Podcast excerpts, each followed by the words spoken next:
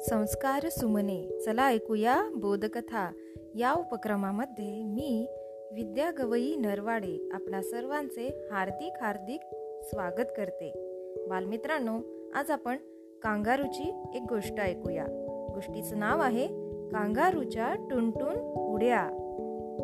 कांगारूचं पिल्लू गुजीरवानं गोड होतं. त्याचं नाव चिकटू होतं. चिकटू फार खोडकर खट्याळ होता. एक सारखे प्रश्न आणि प्रश्न. आईला नुसतं भंडावून सोडायचा.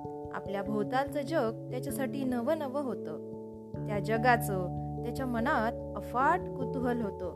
म्हणून तो आईला प्रश्न विचारून नाकी नऊ आणायचा. एकदा चिकटूनं आईला विचारलं आई आई मी का बरं टुनटुन उड्या मारतो? मी आकाशात या पक्ष्यांसारखं उडू का शकत नाही? पाण्यातल्या माशांसारखं मला पोहता का येत नाही? आणि या मगरींसारखं या सरड्यासारखं घसरगुंडे करीत पोटाने सरपटू का शकत नाही?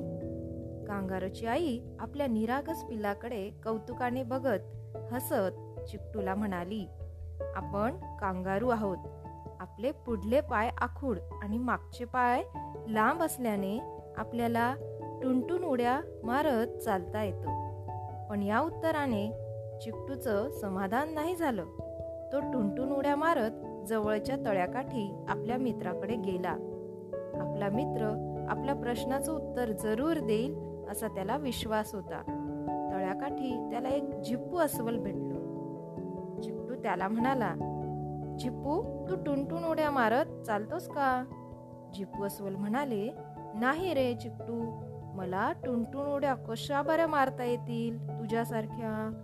पण मी झाडावर सरसर चढू शकतो. नंतर चिकटू मगरीकडे गेला. ती तळ्यात मस्तपैकी झपझप पोहत होती. मगर अतिशय चलाक होती. ती चिकटूला म्हणाली मी पाण्यात मस्तपैकी पोहू शकते. मी पाण्यातच राहते. पण मला झाडावर सरसर चढता येत नाही. जमिनीवर टुनटुन उड्या मारत पळताही येत नाही. माझं म्हणणं कळलं का तुला? चिकटूला लक्षात आलं. सृष्टीत सर्व जीवांना निसर्गानं काही ना काही वरदान दिलं आहे. त्या वरदानात त्या जीवाचं वेगळेपण आहे. त्यांच्यासारखा तोच दुसरा त्याच्यासारखा नाही. चिकटूचं समाधान झालं. त्याच्या लक्षात आलं माझ्यासारखा दुसरं कोणीही टुनटुन उड्या मारू शकत नाही. निसर्गानं ही देणगी फक्त कांगारूंना दिलेली आहे. तेच माझं वेगळेपण आहे. तीच माझी खरी ओळख आहे. हे चिट्टूला समजलं.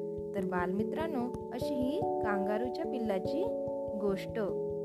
धन्यवाद. घरी रहा सुरक्षित रहा.